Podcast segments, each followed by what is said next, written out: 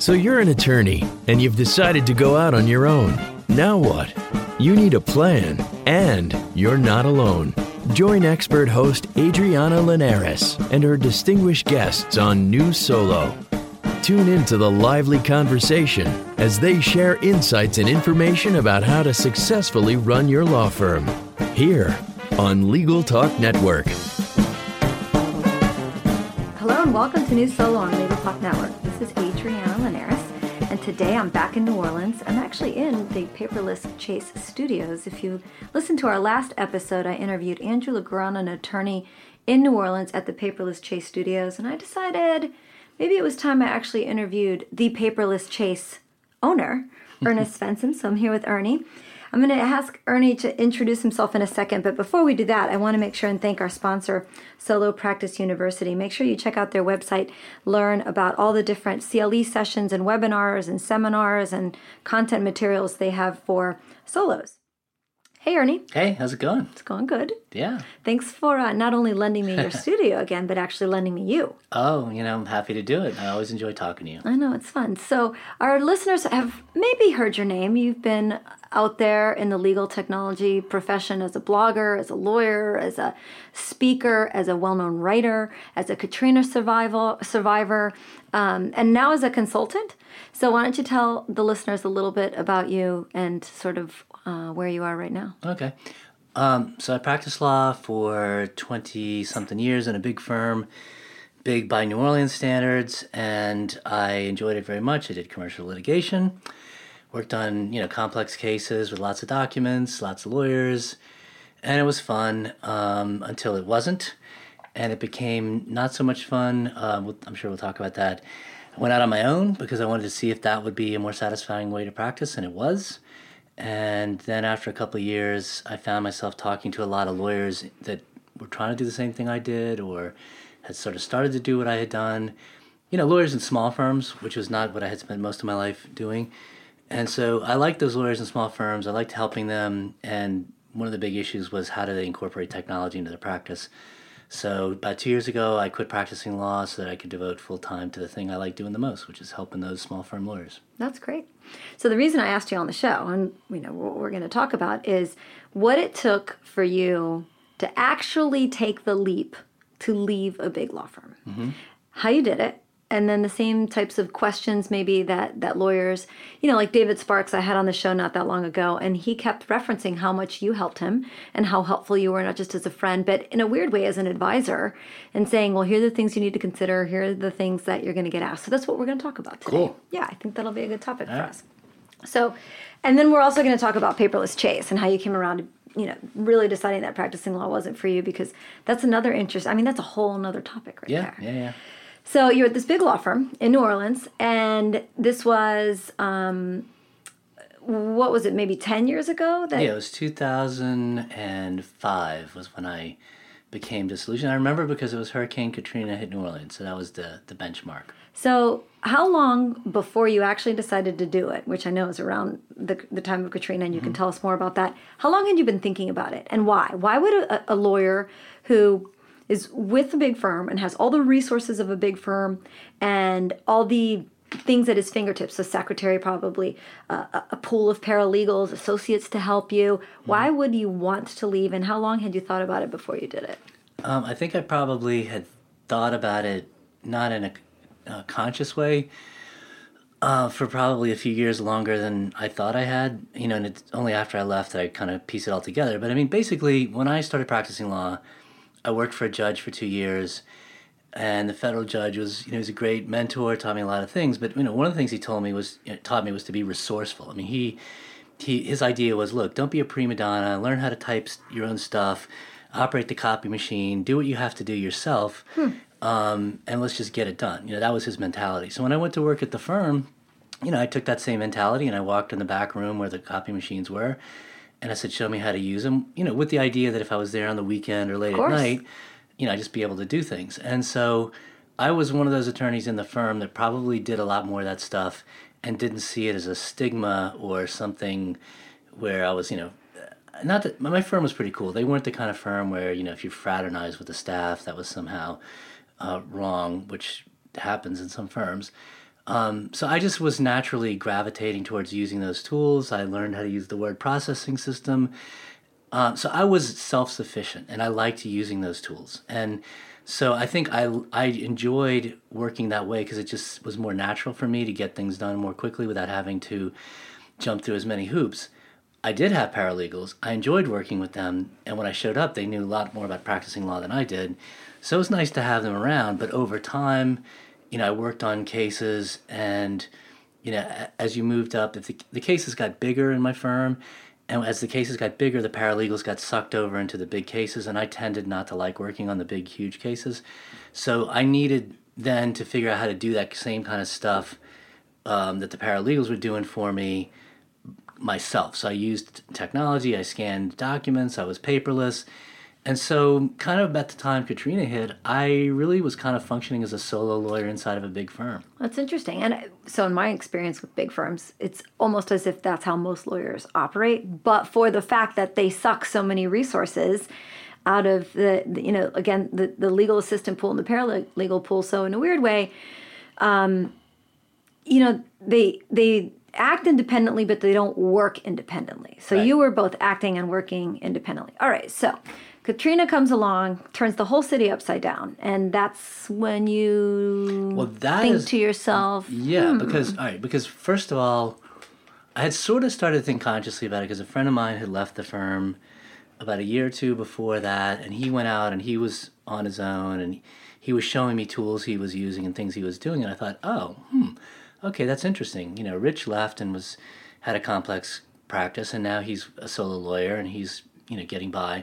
So I started experimenting with some of the tools that he was using, but it was really Katrina that that did it, and it was because I had at this point all my documents were scanned. I had them on a shared network drive. But there was, was no cloud back then. No, there was no cloud, right? so it was all about synchronizing. You know, I had to like check the documents out and synchronize them. Yeah, it was way more complicated yeah. back then than it was now. Um, so, but it was still simpler than having you know paralegal assemble the book, the briefing book, and put everything in chronological order. And so it just you know I wasn't using paralegals, and I wasn't using my secretary in the traditional way. And so when Katrina hit, the firm uh, the firm's website was down, the firm's email was down, the firm's fax machines were down, the firm's time and billing system was down. Everything was down. Meanwhile, I had all my documents on my laptop. Uh, I knew how to use my laptop. I had a website that was up and running. I had email. I was using Google Mail back then. And you had your your client email addresses and yeah. contacts and phone numbers. So even though you weren't, you couldn't use the firm resources, you just had some sort of, even though it was personal backup, a way to communicate yeah. with clients. Yeah, okay, and I mean, and I, so I was totally my, so all of my stuff was functioning, and the firm was paralyzed, and that's when I started to think, huh, you know, if I'm ah, paying fifty firms, yeah, I mean, fifty cents of every dollar I collect supposedly went to pay for overhead. I wasn't using the overhead, and if I had been using the overhead, I'd be worse off. So I thought, well, maybe I could do this on my own. I mean, how hard could this be if I already know how to use the web to get clients? I'm getting clients through the web. I have I know how to be paperless. I won't need a big office with a lot of machinery. I won't need a paralegal. So I just started to wonder if it was crazy, but it seemed like I could totally go out on my own and do the same kind of law, but without all the administrative burdens and agony that I had, you know, come, come to despise. Okay. So you decide to do it. You're like, that's it. I'm going out on my own. Yeah. You tell the law firm, yep. and they're probably they were fine. They were I mean, fine. They, you know, they wanted me to stay, but they said, okay, we understand. So had before you left, had you thought about what type of practice you were? Were you going to continue the same practice, or were you going to be willing to ha- take any kind of case that you could get because you were starting out as a solo? Well, I was hoping I wouldn't have to take any kind of case, but I was, you know, I was willing to willing. do that for a while if that's what it took. But I knew I wouldn't have to. I mean, I crunched the numbers, and the numbers were I wasn't going to need as much overhead, and so my guiding principles were I don't want to pay for. I don't want to lock into any long-term contracts. Everything has to be month to month so I wasn't going to negotiate for a lease at a fancy place because okay. that would lock me in. And everything was month to month. And as long as it was month to month, I could keep evaluating and tweaking things as I needed to. So here's a question. Um, I was recently helping a friend of mine who wanted to go solo, and you know, who am I to help? Other than I, I just had one piece of information from him, and it actually came from the E Myth. And I'm sure you've read the E Myth. Everybody's read the E Myth, but there's also now like the E Myth for lawyers. There's so, and specifically in the E Myth for lawyers, they have this formula. It's very specific. You take 365 days out of the year, you deduct 20 holidays, two weeks off for vacation, all the weekends, and you end up with something like 220 days mm-hmm. that are potentially billable, all things, you know, in a perfect world. You decide the amount of money that you want to make. So if it's $250,000 a year, you take 250,000, you divide by 220, and you end up with that's how much, that's your daily billing goal. Right. So how had you done it? Well, to be perfectly honest, I was not that strategic when, when I did it, and it was because I first off I knew that I was making way more money than I actually really needed in my life. So that was one one thing. Okay. So I didn't really know how much I truly needed, you know, to be happy. I knew it wasn't as much as I was making, so that was one thing. And also, I knew I didn't need to, you know, meet the overhead requirements. So I was kind of ballparking it. Um, but like I said, that's why it was important to me not to not have any long term commitments. Okay. And did you tell your what did you tell your clients? Did you try to take client like what happens? You say, okay, you tell the firm, they're like, fine, you know, good luck and have a nice life. Yeah. And then do you turn to clients and and say, hey, I'm going out on my own. Do you want to come? Are there Yeah. certain clients that you think, oh, thank God, I never have to work for them again? So you don't even you don't even make few- them the yes. option. yes, there were a few of those for sure, and uh, I did the happy dance when I thought about them. But um, no, you know, there was it, I, there were two categories of clients. There were the ones like I was surprised went with me because they they had complex practices, and I figured they might think I couldn't handle a complex matter, even though I had already been handling the complex matters because I had been doing the same thing. I was just going to do it in a different place without you know having the firm. And then there were the ones who this surprised me, which were there are these kind of cases where you're the local counsel for somebody, and your job really is to just you know be the eyes on the ground, be the local guide, maybe file some motions, help them out. But really, all the heavy lifting is done by the big national firm. And a friend of mine represented one of those companies, and I figured, well, he's my friend. He's the one that brought the case in, in the first place. Surely they'll, you know, give me the case. They didn't. And he said, uh, "Look, I'm really sorry. You know, if it had been up to me, I t- obviously, you know, you're the one we hired. We, you're the one we want to work on the case. And but they just have this idea that you know it's just you, and if it's just you, something could go wrong, and you wouldn't be able to handle it. Which I understood. uh, You know, it's misguided, but I understand that people had that view, and I, you know, I was like, okay, that's fine. So, you know, most of the clients that I wanted to come with me came, and that was good. And then how did you, when you told other lawyers, whether they were your friends or, uh, you know, opposing counsel that you just occasionally run into on the streets, when you said, oh, I've gone out on my own, I've left my big law firm, what were the reactions like and how did you, Oh, they th- uh, Deal many with of them. yeah, many of them thought I had lost my marbles because after Katrina, a lot of people did some bold things, and you know, I think there was part of that to my decision. Um, and I couldn't really say for sure that it was going to succeed. I mean, it was kind of an experiment. So I didn't, I wasn't brash or bold. You know, I kind of said, well, you know, I just wanted to give it a shot. I thought it was going to be more satisfying. And, you know, they kind of looked at me like, well, okay, I hope it works out. that's funny. Thanks a lot. yeah, you know, they were rooting for me. They weren't really hoping, expecting, but they were rooting. What are the types of questions that you get a lot now? So mm-hmm. you made the leap, and then you you know, like we mentioned earlier, David Sparks comes to you and and says, "Am I going to get lonely? Did you get lonely?"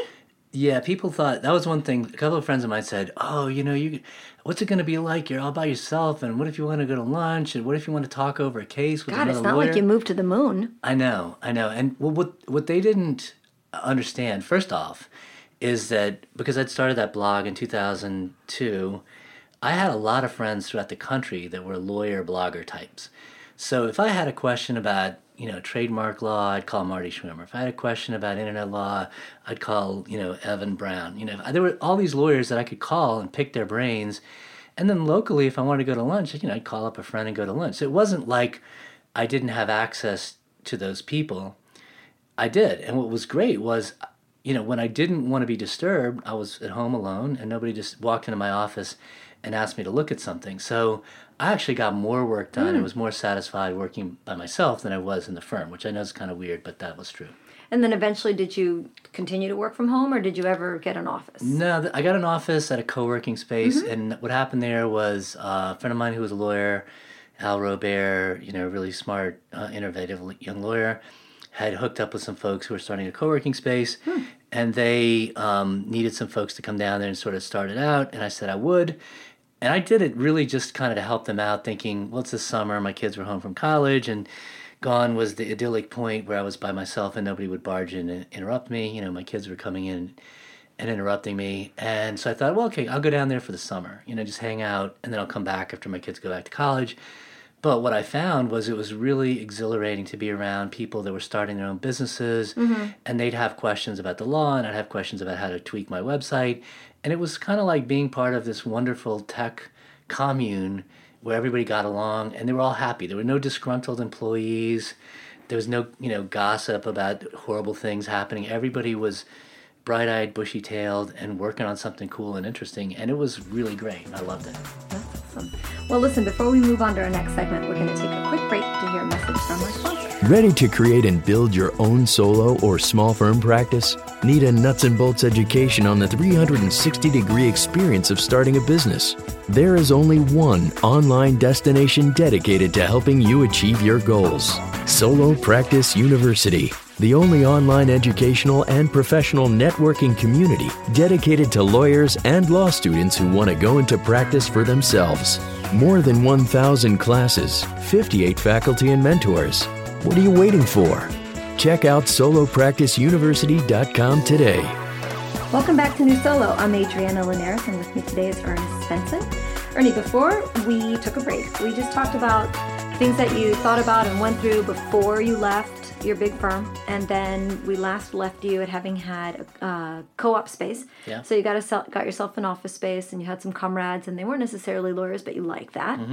And then tell me a little bit more about things like um, what if you needed help? What if you did decide that you needed someone to do legal research for you, or maybe you wish? Did you ever wish you had a paralegal? Did you ever Oh, wish I, yes, I wish that all the time. of course, who wouldn't wish for that? Okay, so how did you deal with it? Well, you know, I tried. I tried getting virtual assistants, um, but back then that was kind of harder to do. Right.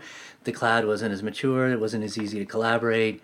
Um, yeah, I mean, I still had the dream that I would have a paralegal, but the problem was you'd have to coordinate, train, establish what the rules of engagement were.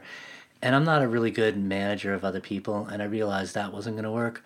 So, you know, I, I just started going all in on anything that either would help me automate my practice or working with people who are already tech savvy. So, you know, like I had, if I had a case that involved something uh, where I needed somebody, it was a legal ethics problem or, you know, it was in federal court. My friend Dane Ciolino, very tech savvy, and he and I would have no friction in setting up something collaborative. So we would work on cases together, and it was really easy because we knew how to get along. And then uh, if I needed somebody who was kind of the bulldog lawyer who was, you know, going to go in and charge and and uh, and and be aggressive because I didn't like doing that. There was a friend of mine who did that, who was pretty tech savvy. So it was kind of like the minimum criteria was they need to be tech savvy up to a certain point, and then they would fill a role that I either didn't want to fill, wasn't good at, or if I just needed help, you know, I would kind of collaborate with those people. So it sounds like the secret to your success at the time, which is probably not any different than it would be today, is being able being able to find, learn, and use technology resources as best as possible, and having a good network of other lawyers or legal professionals that you could reach out to on a pretty regular basis sounds pretty important. Oh yeah, that was key. That was the best thing. Okay, so that's a very good tip that we've got to make sure, you know, really sinks in is mm-hmm. you are not an island and, you know, whether those are the and I can't imagine that that would be very hard. I mean, if you've been a lawyer practicing law for X number of years in any town, I mean, even a big town, but a mid-sized town like this, you're going to know who those people are or like you said, Right. you've got your internet resources that are available as well. Did you find that you were able to give more attention to clients out on your own after you sort of handpicked the ones that you got, or it didn't really matter? You, you were able to live to deliver just as good a service with a big firm back backing you as a small firm by yourself. Yeah, I no, I, def- I definitely think I gave better service to the clients I had because I had fewer of them. they were of paramount importance to me, obviously. And um, and it was easier. I mean, they knew that they could contact me directly, and they did, and that was great. Um, it was trickier with clients that were prospective clients who were kind of feeling me out because so that was one area where I kind of bungled it at first uh, because I was trying to automate everything.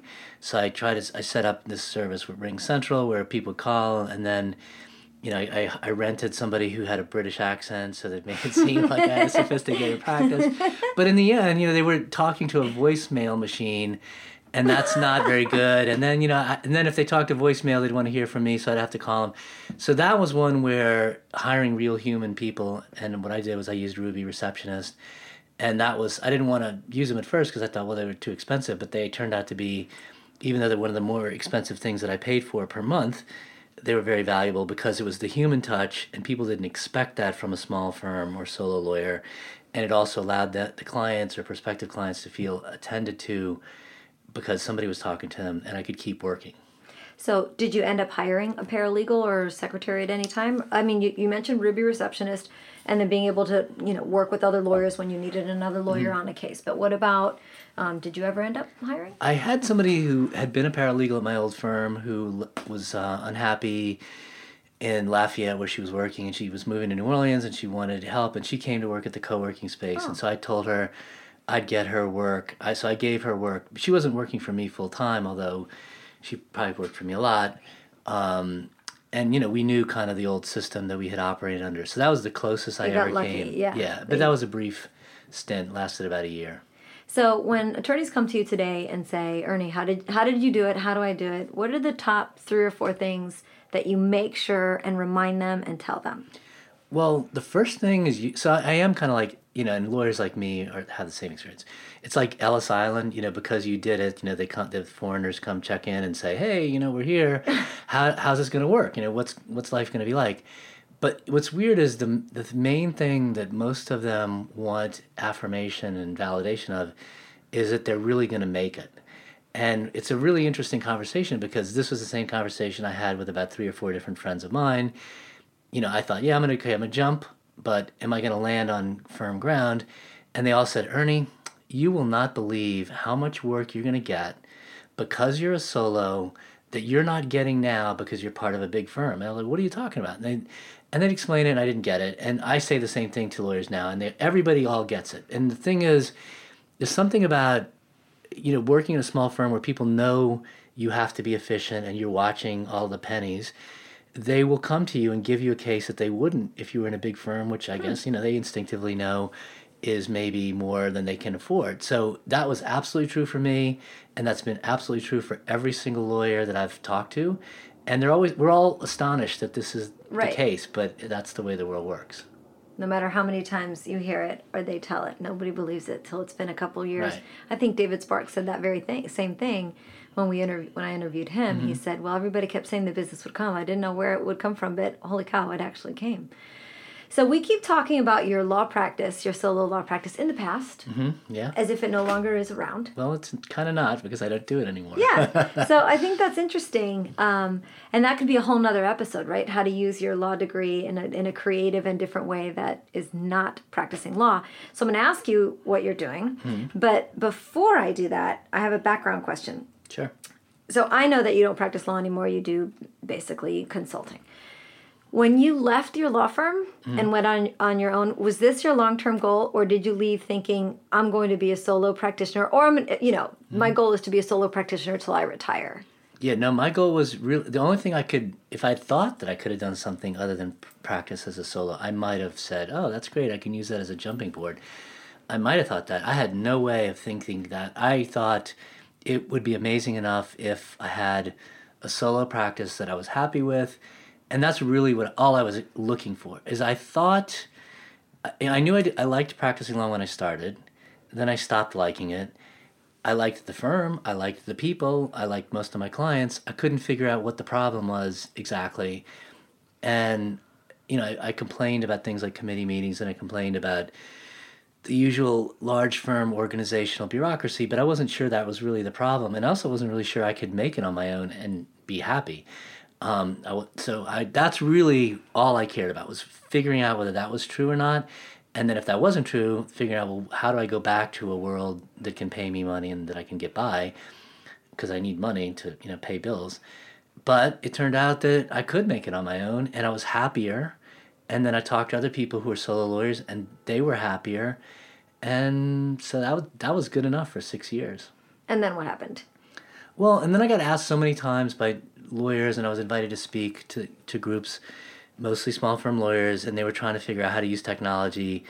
And, you know, I was able to describe to them how to connect dots in a way that they, I guess, couldn't figure it out. And so I gave more of those talks, and the more of those talks I gave, the more I liked it. I was even invited to speak for money, and I was like, wow, that's great. And so I figured there's money here. I like doing it. There's a need.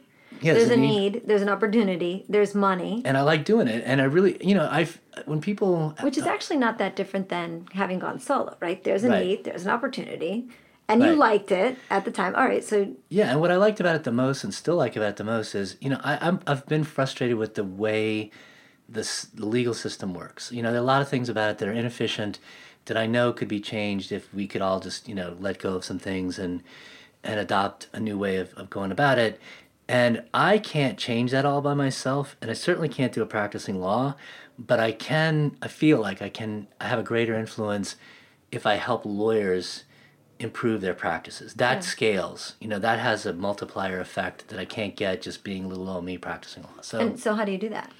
Well, I, I, I, I show lawyers and small firms how to connect those dots, you know, and, and there are a lot of dots to connect, which I didn't realize when I started this. I thought, oh, how hard could this be? Get a scanner, be paperless.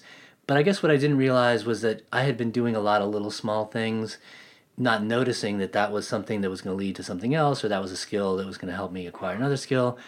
And then when I would talk to these lawyers, I'd realize, wow, they really need a lot of help. I mean, you know, talk from talking to you, you're in a lot of firms, and you know, you have a perspective I didn't have, and so I realized, wow, this there's really a lot of need here, and it's mm-hmm. it's it's big, you know, and it's not going away because there's more technology being rolled out all the time. So, what I think lawyers wanted that I was able to give them that maybe some other people can't give them as readily is okay, so I did it not because I was a techie, because I'm not a techie. I was I'm willing to roll up my sleeves, and I think that was the judge gave me that sense of self, you know, you know, independence and so forth. And so, you know, if you're willing to play with this stuff and just mess around with it, it's not going to break. Um, you can learn a lot. Or if you're not, if you don't want to learn it all yourself, there are people now that can help you accelerate the learning path. And it's really just a question of finding some low hanging fruit. You know, what's the next thing that will have a big impact on your practice? Um, and finding the people that can help you that are trustworthy. And that's where I, I, I have gotten to know, I'm fortunate to know many people like you um, and, you know, others who I say are tech consultants. I call them fiduciaries. Like they have a fiduciary mindset instead of a transactional mindset. They don't go, oh, well, let me tell Joe Blow to get this thing and it'll make his life better because he wants it and I'll make a sale. They, you know, people like you and the people I trust are like, how can I help that lawyer improve their practice? And even if what I tell them to do isn't something I sell or it is something I, d- I specifically sell something else that's similar, if I make them happier and improve the practice, that's better for everybody. So there are people like that out there, and you just have to find those people, learn how to connect the dots, and you know your practice can improve dramatically, mm-hmm. like really quickly. Well, I sure know that's true because I watch it happen all the time. Well, unfortunately, it looks like we've reached the end of our program, so I want to make sure and give you an opportunity to let our guests know how they can learn more about you and, of course, your great new services and paperless chase and, and what you do. So tell everybody how they can get a hold of you, ask you questions, learn more. I'm real easy to find. You Google Ernie the Attorney, and there's all kinds of websites. But the two main ones are paperlesschase.com, which I started to help lawyers figure out how to get paperless. And then more recently, I started one called smallfirmbootcamp.com, where I try to help lawyers and small firms kind of figure out how to connect those dots from, you know, the beginning stages of messing around with technology to more advanced, sophisticated things. Well, thank you so much. Appreciate your time, Ernie. And, of course, lending me your studio again Sure, here in New. Orleans, everybody's favorite city. For all you listeners who would like more information about what you've heard today, make sure to visit New Solo at LegalTalkNetwork.com. Of course, we're on all the usual channels iTunes, RSS, Twitter, Facebook. Make sure you check us out. All over the place. So that brings us to the end of our show. I'm Adriana Linares. Thank you for listening. Join us next time for another great episode. And remember, you're not alone. You're new solo. Thanks for listening to New Solo with host Adriana Linares. Tune in again to learn more about how to successfully run your new practice solo here on Legal Talk Network. The views expressed by the participants of this program are their own and do not represent the views of, nor are they endorsed by, Legal Talk Network, its officers, directors, employees, agents, representatives, shareholders, and subsidiaries. None of the content should be considered legal advice. As always, consult a lawyer.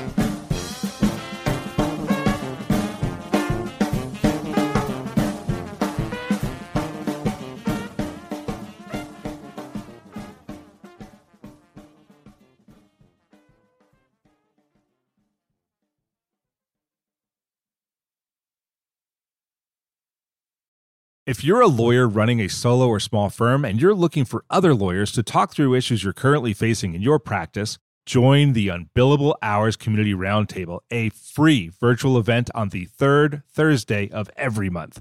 Lawyers from all over the country come together and meet with me, lawyer and law firm management consultant Christopher T. Anderson, to discuss best practices on topics such as marketing, client acquisition, hiring and firing, and time management. The conversation is free to join, but requires a simple reservation. The link to RSVP can be found on the Unbillable Hour page at LegalTalkNetwork.com. We'll see you there.